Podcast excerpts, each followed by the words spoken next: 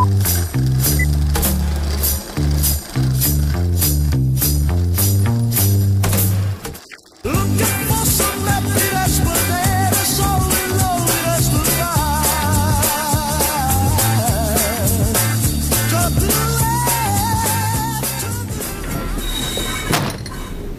la prima volta che vai in treno. No, Come si dice in finlandese? Io ti amo. Hai sta vitto. Hai sta vitto? Buongiorno e bentornati qui su Fotogrammi amici cinefili, pronti per ascoltare i nostri nuovi consigli. Oggi con molto piacere vi parlo di un film finlandese che ha vinto il Gran Premio della giuria all'ultimo Festival di Cannes, quello del 2021, ed è eh, intitolato Scompartimento numero 6, In viaggio con il destino. Un film tratto da un libro, un libro omonimo, eh, edito in Italia con il nome di Scompartimento numero 6, di Rosa Lixom, che narra la storia ambientata negli anni ott- fine anni 80, quindi gli ultimi anni della, della grande Unione Sovietica, di due, diciamo, stranieri, due persone completamente opposte per cultura, estrazione sociale e molte altre caratteristiche di vita, di, di pensiero, che si ritrovano a dover condividere un vagone letto, uno scompartimento letto, per un viaggio molto lungo nell'estremo eh, settentrione russo. Ecco, il regista che riesce a riadattare per lo schermo cinematografico eh, questo racconto davvero così poetico è Juho Kuosmanen che è stato, si è lanciato sotto la luce diciamo de- de- dei riflettori cinematografici grazie a un film precedente che è stato molto acclamato ovvero la vera storia di Olli Maki e con questo film ci regala una perla poetica, sentimentale, dolce ma senza mai abbandonare quei toni e quelle caratteristiche tipicamente nordiche. Allora, la trama l'ho già accennata, ma entro più nello specifico. Allora, i nostri due protagonisti sono una ragazza finlandese, Laura, che si ritrova a Mosca con una compagna moscovita e decide di partire per andare a, tro- a vedere nel- a Murmansk, nel, nord- nel punto più nord-occidentale della Russia, questi petroglifi. Eh, una parola che poi il suo compagno di viaggio non riuscirà mai né a ricordarsi né quasi a pronunciare, sono delle pitture rupestri, le primi, posso dire, se- segni d'arte, di comunicazione del- della razza umana. Eh, quindi per qualche motivo lei non parte con la compagna, la compagna rimane a Mosca, la compagna si chiama Irina, e Laura, che è interpretata da una bravissima eh, Sadie Harla, eh, con tutto il suo disagio e la timidezza e l'insicurezza, decide di partire che questo viaggio, questo treno, diciamo, può sembrare inizialmente viene presentato un po' come una trappola. Infatti viene seguita in questi corridoi lunghi di questi scompartimenti fino a quando poi arrivando, arrivando al suo, il numero 6, conosce eh, Lyoha. Lyoha, interpretato da Yuri Borisov, eh, si presenta nel modo peggiore, eh, rozzo, sboccato, eh, molto polemico e critico, cioè giudica molto e in alcuni casi potrebbe anche aver ragione, ma i modi sono completamente rudi e rozzi. Infatti lui un minatore, la prima cosa che fa quella sera, oltre ad allungare troppo le mani, si ubriaca di vodka in un modo terribile. E qui chiaramente emerge nel massimo, nel, nel modo massimo possibile, uno dei primi elementi che diciamo va a guidare, caratterizza la prima parte di questo film, di questo viaggio, ovvero il disagio. Il disagio che accompagna la protagonista Laura fino alle prime scene in questa casa russa Mosca in cui si capisce che lei non è nel suo posto, si sente fuori posto, c'è qualcosa che non va, c'è qualcosa che non torna, questi intellettuali moscoviti mm, non, non si sente a suo agio, c'è chi sparlotta e lei non si sente a suo agio, anche dopo il, il rapporto amoroso con la sua compagnierina qualcosa non va e qualcosa continua a non, dare- a non andare all'inizio del viaggio perché lei comunque è innamorata, innamorata persa di questa ragazza però c'è si è inceppato qualcosa nel suo meccanismo interiore. E di certo eh, Lyoha non, non lo aiuta, Eh, non fa altro che aumentare la distanza tra Laura, il viaggio e tra Laura e, se stesso. Infatti lei più di una volta tenterà di scappare da questo treno ma non ci, riuscirà- non ci riuscirà per un motivo o per l'altro. Eh, forse la cosa che ed andare a ricercare un po' come forza motrice di questo personaggio femminile e questo suo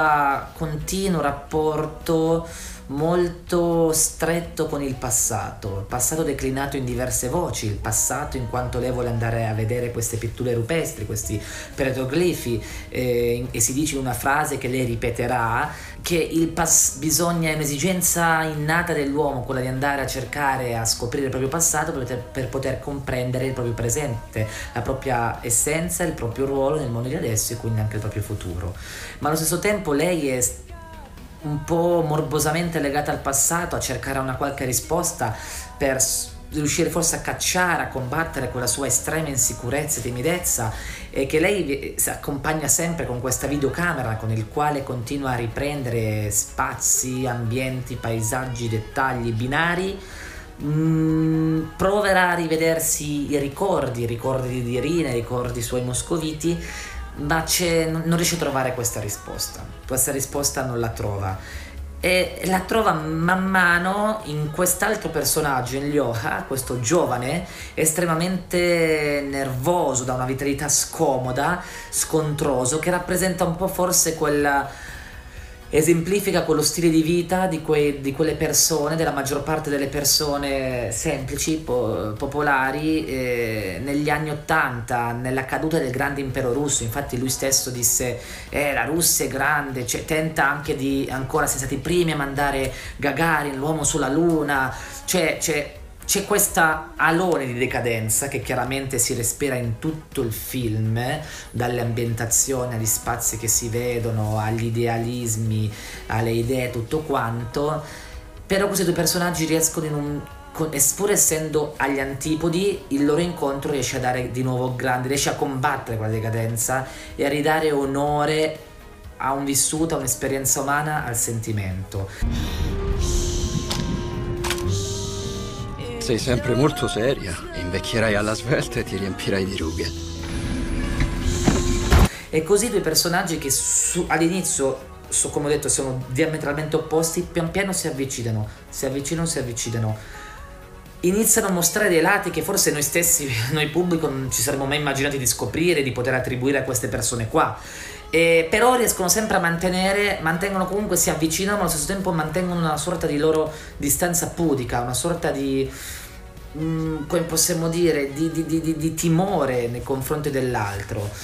Eh, ed è questa la cosa che secondo me commuove, perché è un film che commuove, ti arriva diretto al cuore, questa sua fragilità commovente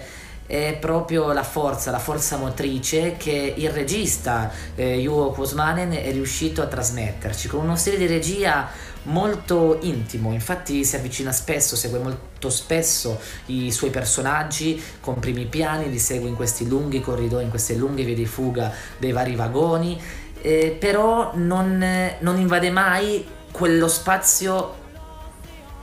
oltre l'intimo, cioè non è invadente nei suoi personaggi. E riesci quindi ad alternare anche questa, questa visione molto vicina, molto rispettosa e, e anche abbastanza nordica con un, una buona uh, ripresa equilibrio con gli spazi, gli spazi del treno, gli spazi esterni, gli esterni sono spettacolari, rappresentano appunto quella decadenza che vi ho citato, quella, quel mondo russo, quell'Unione Sovietica che è prossima a cadere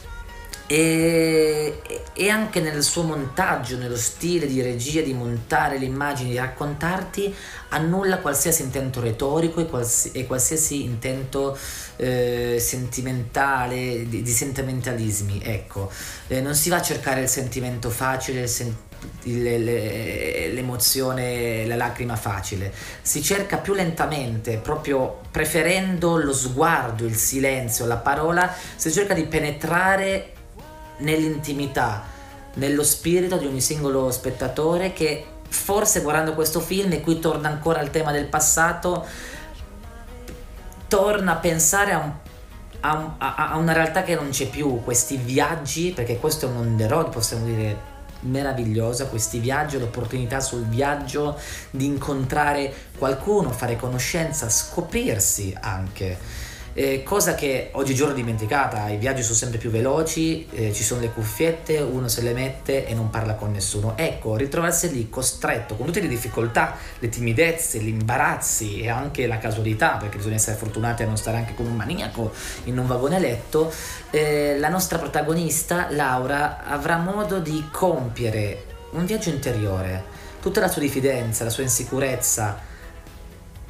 iniziale, pian piano dovrà, dovrà riconoscerla, dovrà dire che tutto quel mondo che si era costruito, immaginato, che potesse essere adatto a lei, quello che vediamo all'inizio, in cui lei non si sente a suo agio, forse, e quindi anche abbastanza lontana, non dico schifato, ma abbastanza diffidente nei confronti del minatore, forse riesce ad accettare che una parte di quel mondo lì, quello del minatore, quello un po' più posso dire, non altolocato come gli amici intellettuali della sua compagna, forse l'appartiene alla fine, riesce ad ascoltare quell'animale, quella voce interiore che guida la sua esistenza. E quindi quando riesce ad accettare ciò, cambia, cambia la sua attitudine, cambia il, suo viaggio. E stesso meccanismo si ripropone nel personaggio di Lyoha, che anche lui, timoroso, diffidente e a disagio, si ritrova in un, in, un, in un, viaggio altalenante, in emozioni ondivaghe, si ritrova ad avvicinarsi, ad allontanarsi eh, da Laura. E questa meta del viaggio per, andare a vedere questi scavi, lui deve andare a scavare nella roccia, in miniera, lei deve andare a vedere queste pitture, a un certo punto, finito il viaggio sul treno, arrivando sul posto a Murmansk, sembra impossibile, si, si, ripete l'impossibilità del viaggio, un po' quella che è all'inizio, che è impossibile poter convivere assieme per fare questo viaggio e vuole scappare via. E lei si riscopre allora il valore della, della compagnia, del, dell'unione delle forze, della, de, de, del fare le cose assieme per poter raggiungere quello scopo lì. E i due si ritroveranno a un certo punto e, e non dico nient'altro. Vi lascio giusto così un semino una delle prime frasi che verranno dette nel vagone sarà poi in un certo senso la chiusura perfetta del film. C'è questo ingrediente seminato all'inizio che rispa- riapparirà alla fine ed è pura poesia, pura poesia umana, pura poesia sentimentale, pura poesia esistenziale, pura poesia cinematografica. Davvero un film vi farà riscoprire l'emozione del viaggio che forse non riusciremo più dopo tutto a vivere perché erano altri tempi, c'era un, una vita più lenta e quindi c'era più occasione per riflettere su se stessi e, e, e, e poter conoscere gli altri. E quindi forse questo è il motivo per cui bisogna andare a vedere questo film, proprio per ricordarci che eh, nella frenesia quotidiana dobbiamo ritagliarci il tempo di conoscere noi stessi e conoscere gli altri, perché alla fine non siamo, sì, l'URSS, il grande sistema di, che, che, cioè che la scatola che accompagna tutto il film, il grande sistema basato sul comunismo, sulla socialità, su eh, non esiste l'individualismo, esiste solo la collettività. Quell'URSS lì, quindi quell'idea lì è caduta, ma oggi siamo troppo individualisti. Allora forse questo film ci ricorda che anche se incontriamo uno sconosciuto vale la pena, con tutti i timori del caso, aprirsi e lentamente capire se stessi, capire l'altro e lasciarsi abbandonare nel costante flusso e scorrere della vita che sempre ci sorprenderà, come appunto questo film di Juho Kosbanen. Io vi ricordo che potete vederlo al cinema, correte, affrettate, uscite adesso di casa e godetevi questa piccola perla del nord Europa. Davvero, io vi mando un grande abbraccio, vi ricordo di seguirci su YouTube, eh, sui podcast, Spotify, Apple Music, su Instagram, Facebook, sul nostro sito. Davvero seguiteci, sosteneteci e come sempre viva il cinema. Voyage, voyage.